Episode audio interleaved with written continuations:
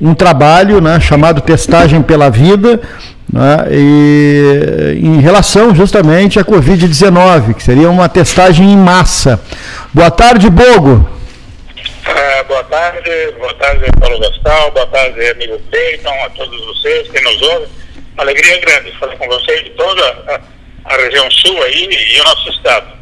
Igualmente também, prazer te receber, tantas vezes já tivemos juntos, né, no estúdio, em viagens, né, e, e agora conversamos essa, esse final de semana, e eu disse, não, vamos conversar durante a semana no treze horas sobre esse projeto, né, Testagem pela Vida. Eu vi que teve um programa especial na T V ontem, uma participação tua. Enfim, o que, é que dá para a gente dizer para o público ouvinte aqui de Pelotas, né? Já uh, foi repassado também para a prefeita Paula esse material. Vai se conversar agora em seguida com o prefeito de Porto Alegre, Sebastião Mello. Eu queria que tu falasse para os ouvintes aqui do treze horas sobre esse, esse projeto, esse programa, né? Testagem pela Vida. É, então, Paulo e Cleiton, veja, é, esse tema da Covid está se arrastando já há quinze meses, pelo menos, né? Se a gente considerar janeiro, fevereiro do ano passado, né? É, como início da, da contaminação no Brasil, e, e é um tema que não se tem horizonte para ter o controle disso, né? Ou para dar um, um, uma, vamos dizer assim, um corte, né, que permita retornar à normalidade, a não ser agora pela expectativa da vacinação, não é isso? É, não me cabe agora eu questionar se as vacinas são eficientes, quanto são eficientes, se quem vai ser vacinado não vai contrair é, vírus. Esse é um outro tema que não é oportuno e nem é minha, minha preocupação de discutir agora.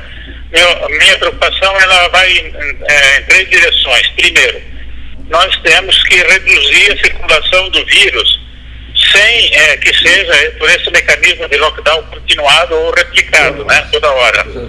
Reduzir a condição da contaminação e, em consequência, reduzir as internações hospitalares e, por consequência disso, ainda reduzir o número de perda de vidas, né, de morte, né. Então, o primeiro, primeiro objetivo é nós resguardar a vida, né, o humano. Tá? O segundo ponto, que se a gente consegue fazer Essa, esse controle, nós podemos então retomar a vida ativa, né? Essa, a economia ativa. A economia pode voltar a funcionar.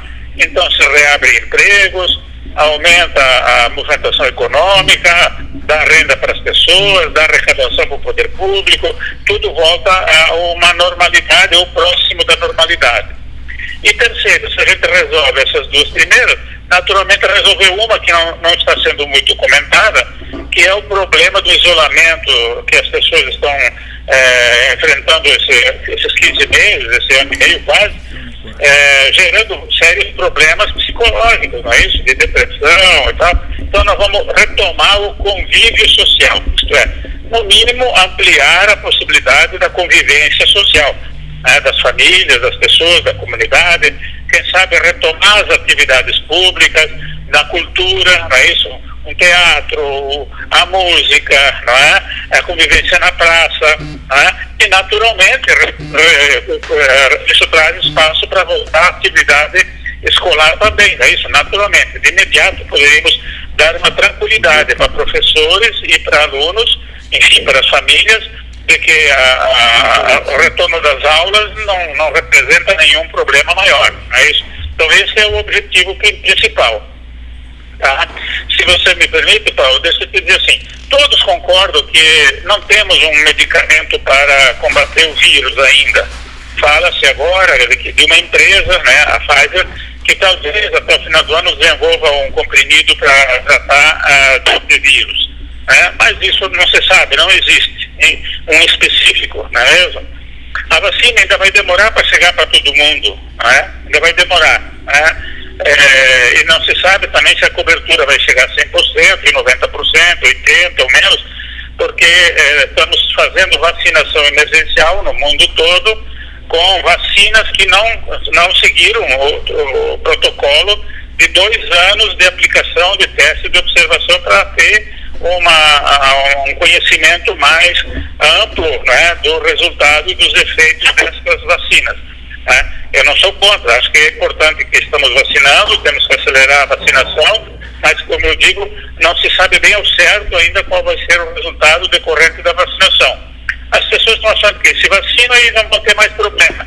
Tomara que assim seja, né? Mas não parece que, que, que isso é certo, né? Então a gente tem que estar atento a isso. Uma outra coisa, né? É, errou-se, eu via ontem, hoje, o ministro Mandetta na C P I do Senado, é, é, dizendo assim, ah, no começo diziam assim, ah, uma virose, a gripe é uma virose, então, que a, a, a Organização Mundial da Saúde falava disso. Então faz o seguinte, já tem o sintoma, espera, né? Fica em casa, fica em casa, espera. Se começar a perder o ar, como se diz, né? O fôlego, começar a ter problema de respiratório, de, de febre alta, aí vai para o hospital. Mas se verificou que esse sistema lotou os hospitais, ficou gente na fila e a coisa ficou mais complicada. Então, ah, essa coisa de esperar em casa para ah, a doença avançar sem nenhum tratamento também parece que era uma, era, foi um, um erro, né? Uma coisa absurda, certo? Então, eh, hoje todos já que estão mais eh, atentos a, a esse tema já entendem que é preciso antecipar-se à doença. É, é, trabalhar protocolos é, preventivos e trabalhar também protocolos de é, tratamento imediato após a confirmação é, de estar contaminado, né? Da contaminação, que se faz isso através de testes. Existem vários tipos de testes sobre isso, certo? Então, a, a, a meu juízo, e tendo ouvido médicos e lideranças, pessoas que, que convivem nesse meio, eu cheguei ao entendimento de que, de fato, a única alternativa que permite fazer um controle da circulação do vírus não é o lockdown, com todo respeito, é a testagem das pessoas de tal maneira que aquele que for testado positivo e os contactantes, né, daquele testado é, sejam é, é, mantidos em isolamento nas suas casas, com o tratamento precoce, se for o caso, ou com o tratamento imediato daquele que for ah, verificada a contaminação. O grupo contactante, né, do, do contaminado, ele, eh, eventualmente, nem todos vão ser contaminados. Precisam ser testados também, não é isso? Porque talvez entre eles alguns estejam contaminados, outros não, né? É, porque o, a, aquele que pega Covid, né, os sintomas de Covid começam a aparecer do terceiro dia em diante, pelo que sei, né? Mas não quer dizer que ele não esteja transmitindo Covid desde o início da sua contaminação, tá? Então a testagem é o único mecanismo que permite identificar o início da contaminação, né? Ou bem no início, no primeiro dia, no segundo dia, não no sétimo, oitavo, no décimo. Então isso permite fazer um protocolo de tratamento. Outra coisa, É, toda a discussão do ano passado para cá era o seguinte: quem é que é mais suscetível ao vírus? Os chamados grupos de risco, por idade, é isso, por doença pré-existente, né, as, as comorbidades que agora vão ter vacina preferencial, é isso, vacinação, essas coisas todas. Então nós precisamos fazer o seguinte: se a gente identifica que alguém tem baixa imunidade, era bom fazer tratamento para melhorar a imunidade. E a medicação é barata, está ali, ela existe. É, por isso, o tratamento preventivo sempre é um tratamento de reforço da imunidade. Que, na realidade, a vacina, o que, que ela faz? Ela faz a produção de anticorpos, ou seja, cria uma imunidade no organismo do cidadão. Por isso, ela vai é, combater o vírus desde o início, eventualmente não deixa desenvolver, ou se desenvolver, os sintomas serão mais leves. Então, a testagem parece ser a única maneira de a gente dizer assim, em dois, três meses, testando duas vezes ou três vezes ao mês, é possível isolar praticamente todos os que apresentarem eh, contaminação. Então, a, a, a circulação do vírus cai extraordinariamente e gera todo o efeito positivo, certo? É, eu estou propondo mais, devido que dá custo, né, fazer testes, né?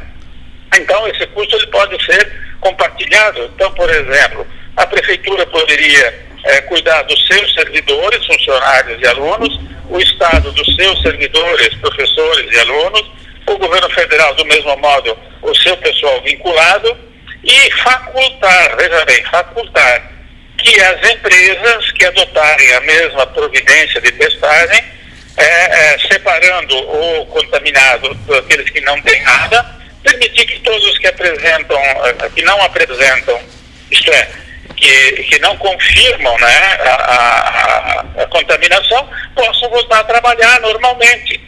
E ao fazer teste frequente, vai sempre isolar o contaminado. Então o que acontece? O, o comércio, a indústria, todo mundo pode voltar a trabalhar normalmente, se não cem por cento, mas perto de cem por cento. Esse é o fato.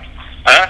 É, se a gente contar hoje o gasto que já se fez, já com, com duas edições de, de auxílio emergencial, o gasto com o custo hospitalar que pode chegar a sessenta, oitenta mil em média, de um paciente que baixa no hospital até sair, né, ou, ou morrer, né, quando vai para a intubação. Se a gente considerar a perda da arrecadação municipal, e vai, né, a, a, toda a perda econômica de emprego, eu imagino que é, estamos tendo um custo muitas vezes superior ao de fazer testagem. Só para terminar, né, veja bem, ontem ou anteontem, o primeiro-ministro da Inglaterra decidiu que vai fazer testagem de toda a população de três em três dias. Eu estou sugerindo fazer de quinze em quinze, mas eu concordo que se ele fizer de três em três dias, É, é, ele não deixa o contaminado, não é isso, circular muito tempo é, contaminado, não é isso? Porque vai captar, ele acho que a Inglaterra vai colher um, um resultado extraordinário, né, de controle da Covid muito rapidamente. Nós não temos, eu acho, condições de fazer de três em três dias, mas poderíamos começar fazendo uh, a cada uma, uma semana, dez dias, quinze dias. Né? E, e até, digamos, interromper isso, né? Depois de dois meses ou três meses, certo?